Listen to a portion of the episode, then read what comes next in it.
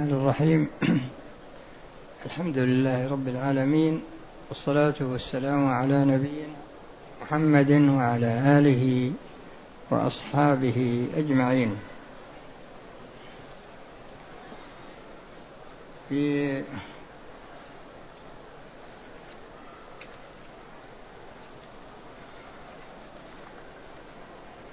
الليلة الماضية كان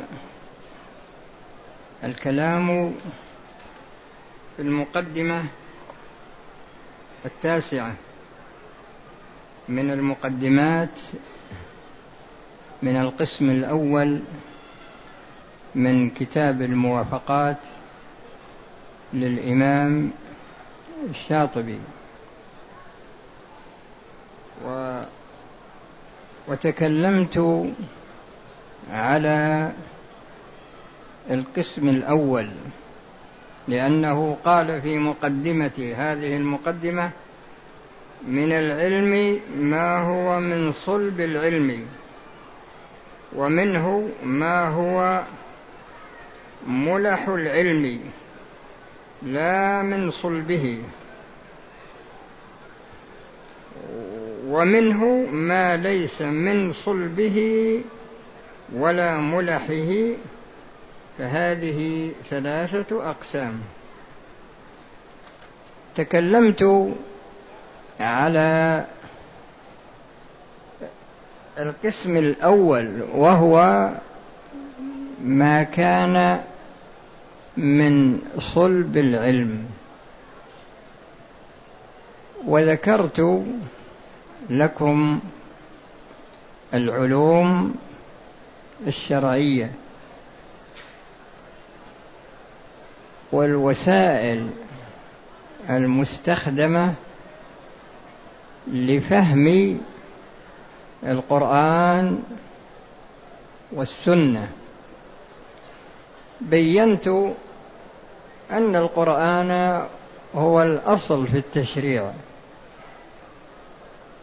وأن السنة مبينة للقرآن وأن القرآن يبين بعضه بعضا وأن السنة يبين بعضها بعضا وأن الفقه وعلم العقائد مأخوذان من القرآن والسنة لكن باستخدام المفاتيح. إن شئت أن تقول المفاتيح أو الوسائل المستخدمة لفهم القرآن والسنة من أجل استنباط علم العقائد وعلم الفقه. وتكلمت بشيء من التوسع في تلك الليلة. لكن في هذه الليلة تكملة. لهذا القسم.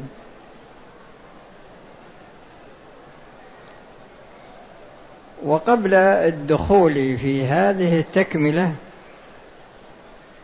أحب أن هذه الشريعة عموما لها خصائص. لها خصائص. من هذه الخصائص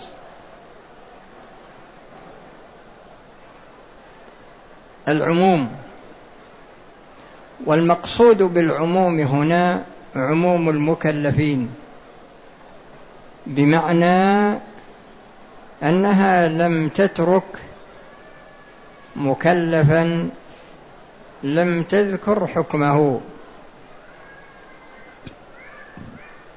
والمكلفون هنا من عصر التشريع إلى أن تقوم الساعة.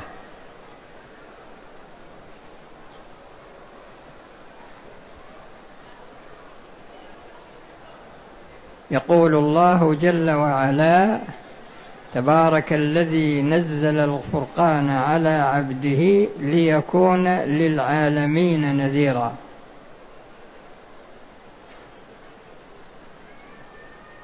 ويقول جل وعلا وما أرسلناك إلا كافة للناس بشيرا ونذيرا.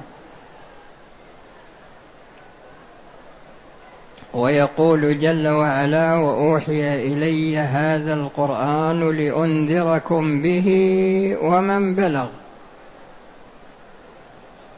ويقول صلى الله عليه وسلم بعثت إلى الأحمر والأسود وكل نبي يبعث إلى قومه خاصة.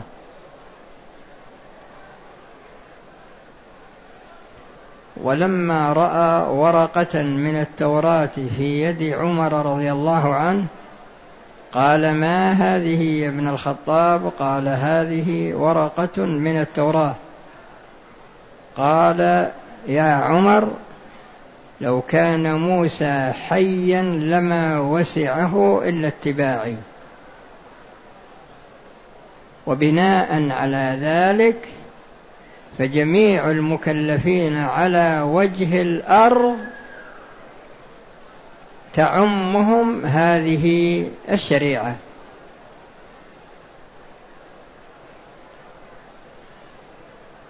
ولهذا ذكر الله جل وعلا مآل الناس المآل النهائي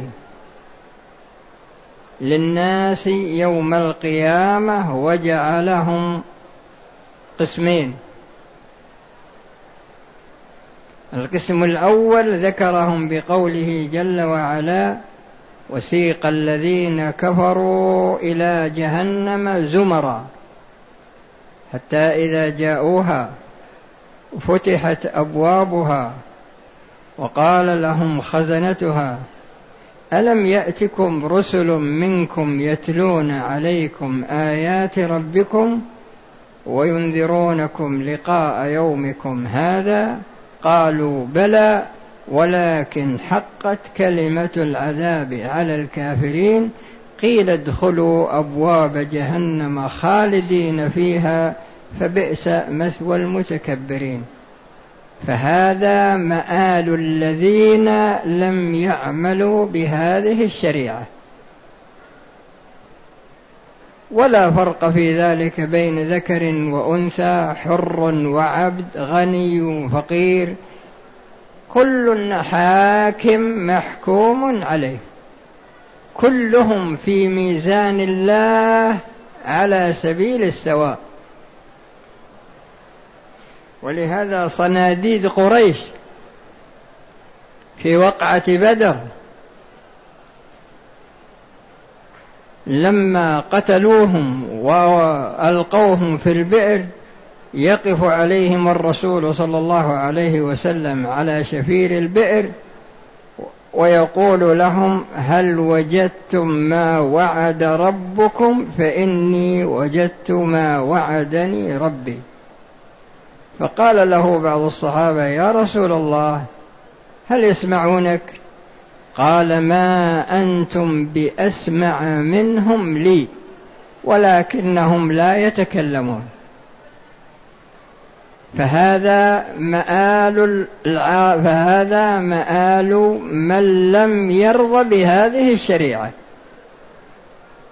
الصنف الثاني مآلهم ما ذكره جل وعلا وسيق الذين اتقوا ربهم إلى الجنة زمرا حتى إذا جاءوها وفتحت أبوابها وقال لهم خزنتها سلام عليكم طبتم فادخلوها خالدين.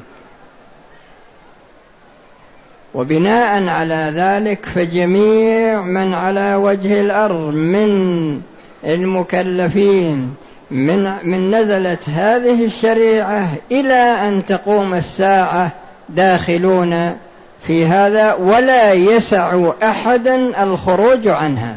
مهما كان. موسى عيسى عليه السلام إذا نزل في آخر الزمان يحكم بهذه الشريعة. ولهذا عندما تلقي نظرة على أهل الأرض يتحقق فيهم قوله جل وعلا وما أكثر الناس ولو حرصت بمؤمنين وإن تطع أكثر من في الأرض يضلوك عن سبيل الله. فنسبة المسلمين لأن أمة دعوة وهذه لا يخرج عنها أحد من المكلفين وأمة إجابة وهؤلاء هم الذين امتثلوا شرع الله جل وعلا. فإذا نسبت أمة الإجابة إلى أمة الدعوة وجدتها نسبة ضئيلة جدا. إذا نسبت المسلمين ولا أقصد بالمسلمين الذين يتسمون بالإسلام يعني يجعلونه مجرد علامة. لكن صلاة ما فيه صيام ما فيه حج يعني لا يأتون إلا باسم الإسلام. فلا يأتون بأركان الإسلام ولا يأتون بأركان الإيمان إنما مجرد مسلم بالتابعية ولا بالحفيظة حقته. لكن المقصود من هذا من أمة الإجابة يعني التي امتثلت.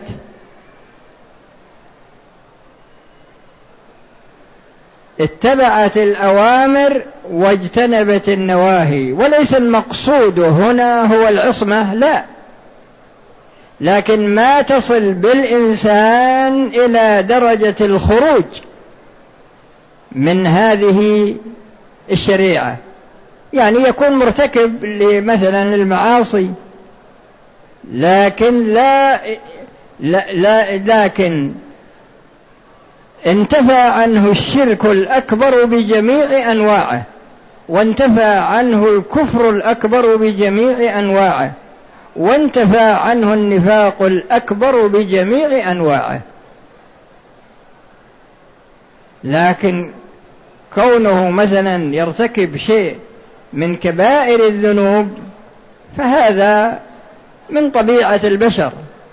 يقول يقول يقول الله في الحديث يقول في لو لم تذنبوا يقول الرسول صلى الله عليه وسلم لو لم تذنبوا لذهب الله بكم ولجاء بقوم يذنبون فيستغفرون فيغفر, فيغفر لهم. وفي الحديث القدسي يا عبادي إنكم تخطئون بالليل والنهار وأنا أغفر الذنوب فاستغفروني أغفر لكم. إنكم تخطئون في الليل والنهار وأنا أغفر الذنوب فاستغفروني أغفر لكم.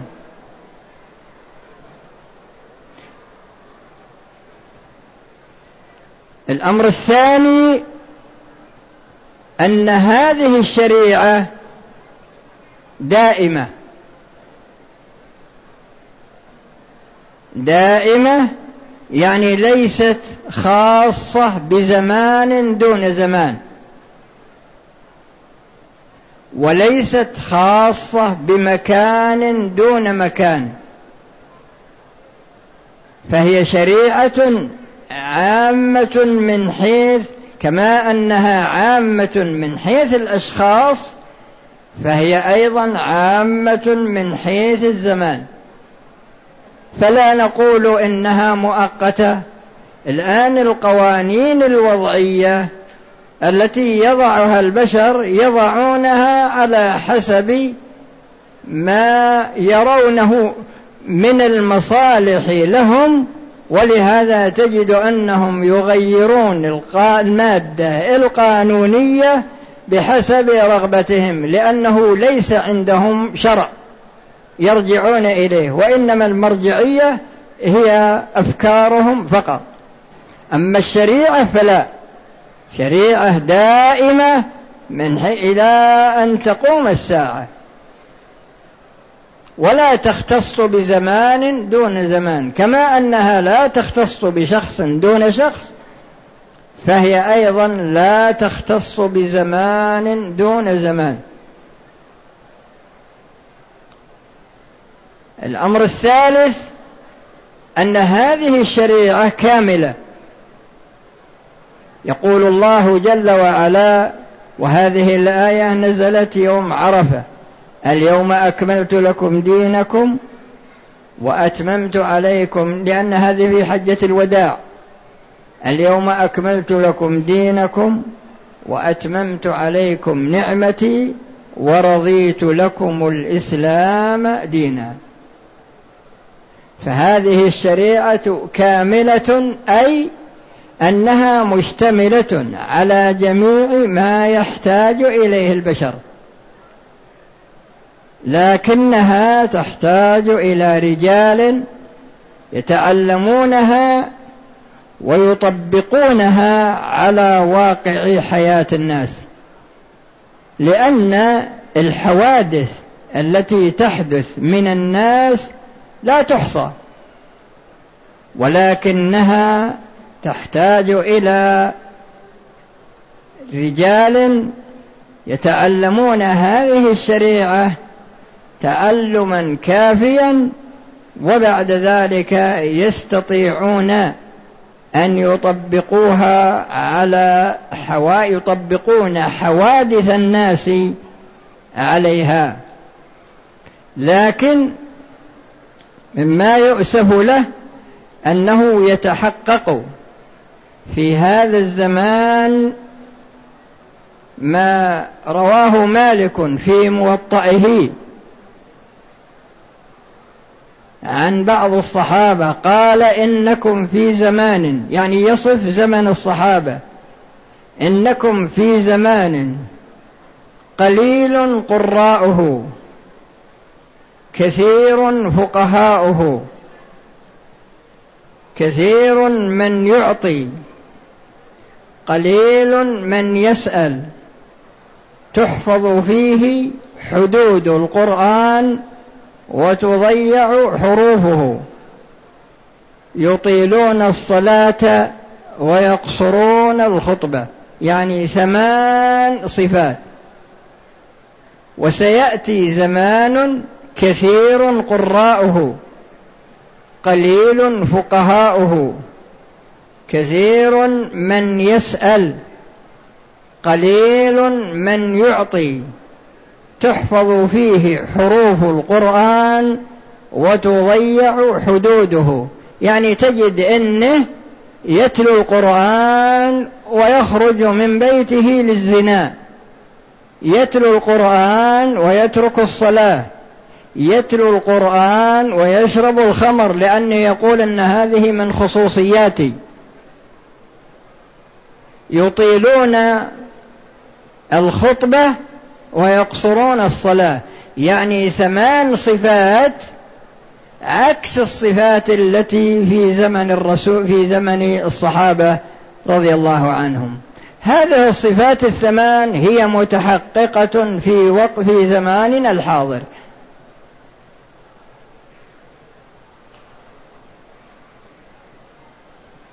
فالمقصود هو أن هذه الشريعة ليست قاصرة عن حاجة المكلفين وإنما هي وافية في جميع ما يحتاجون إليه من الأحكام في أمور دينهم وفي أمور دنياهم. ولكنها كما ذكرت لكم أنها تحتاج إلى أناس يدرسونها.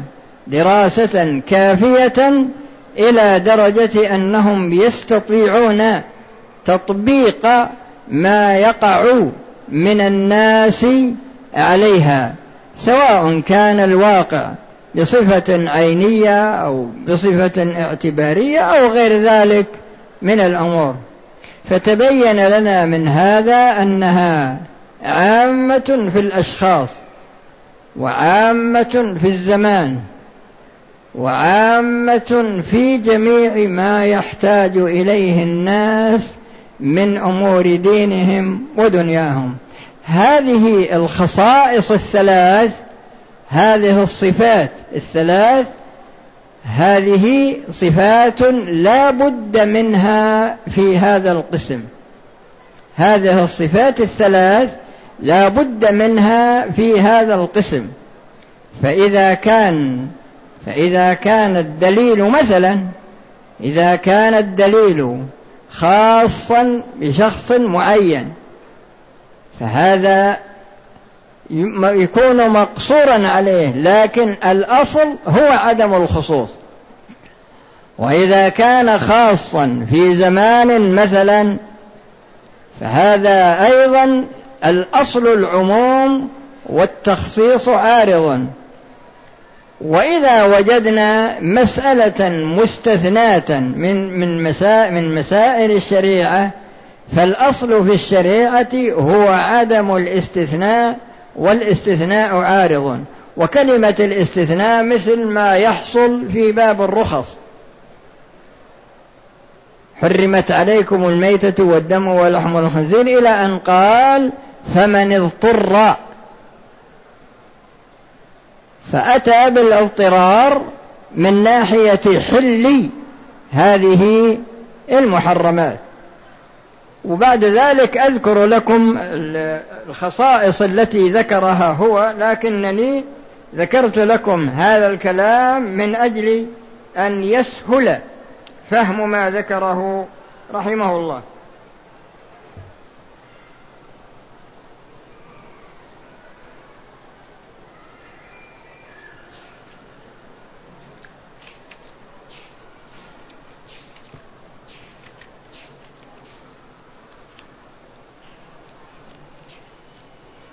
يقول فإذا لهذا القسم خواص ثلاث. بهن يمتاز عن غيره. إحداها العموم والاضطراد.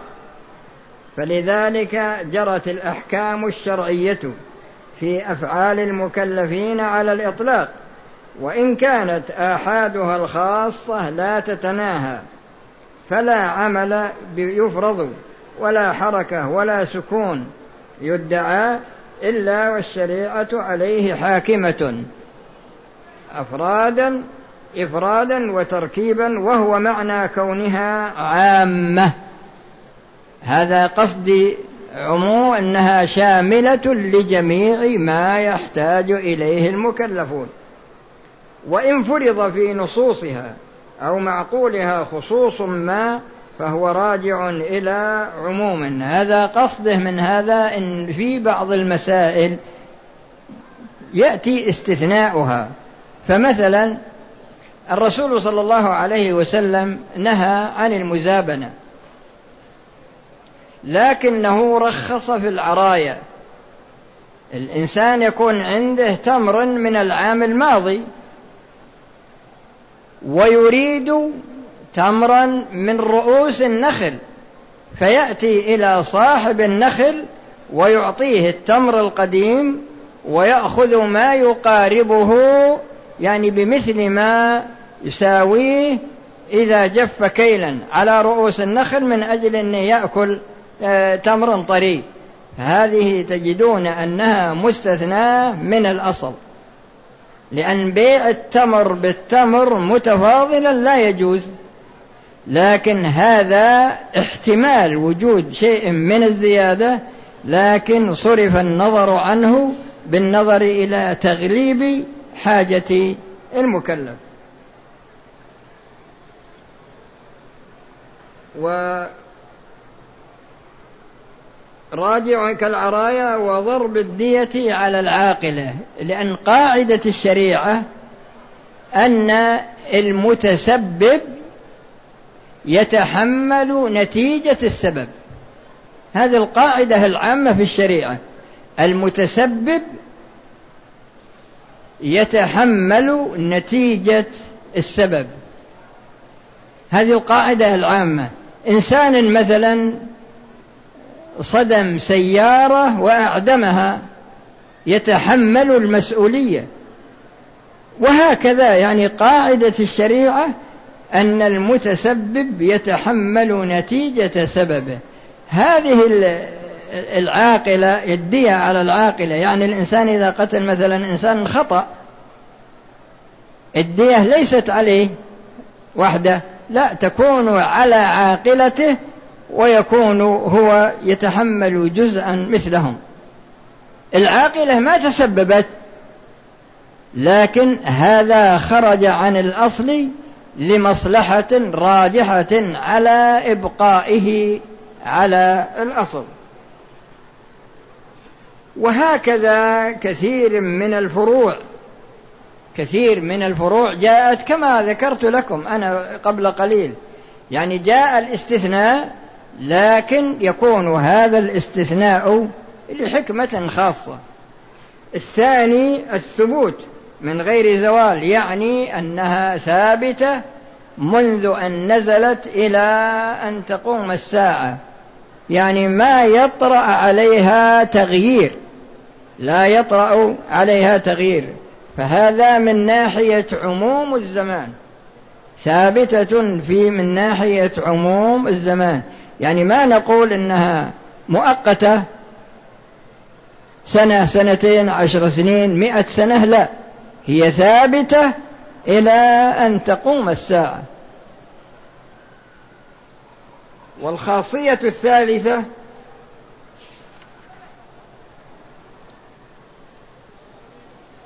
أنها هي المرجع في الأحكام. أنها هي المرجع في الأحكام بمعنى أنها حاكمة. بمعنى أنها حاكمة. ولهذا الرسول صلى الله عليه وسلم. قال لو أن فاطمة بنت محمد سرقت لقطعت يدها. الرسول صلى الله عليه وسلم أشرف الخلق على الإطلاق وهذه ابنته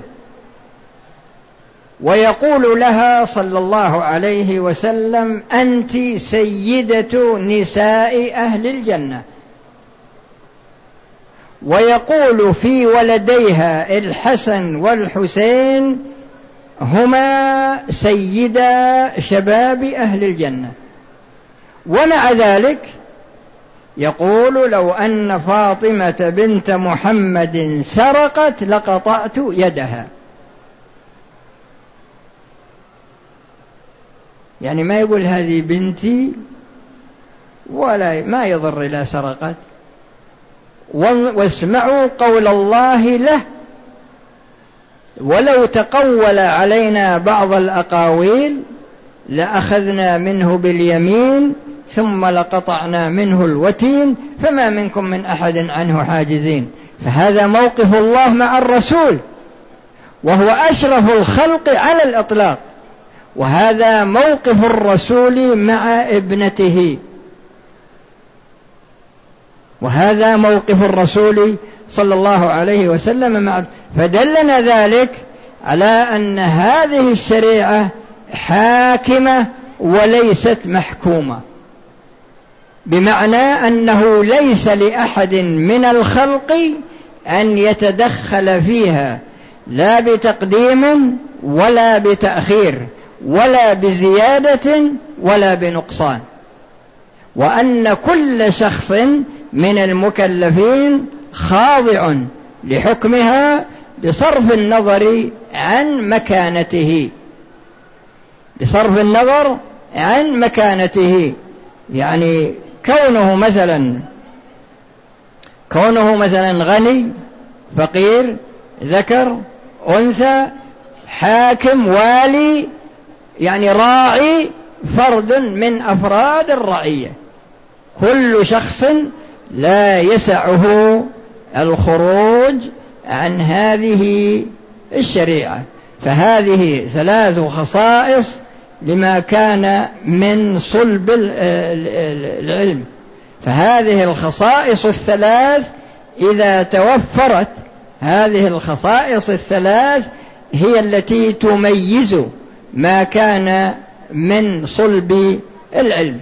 وسيأتي مزيد بيان إن شاء الله في الدرس القادم بالنظر إلى القسم الثاني والقسم الثالث.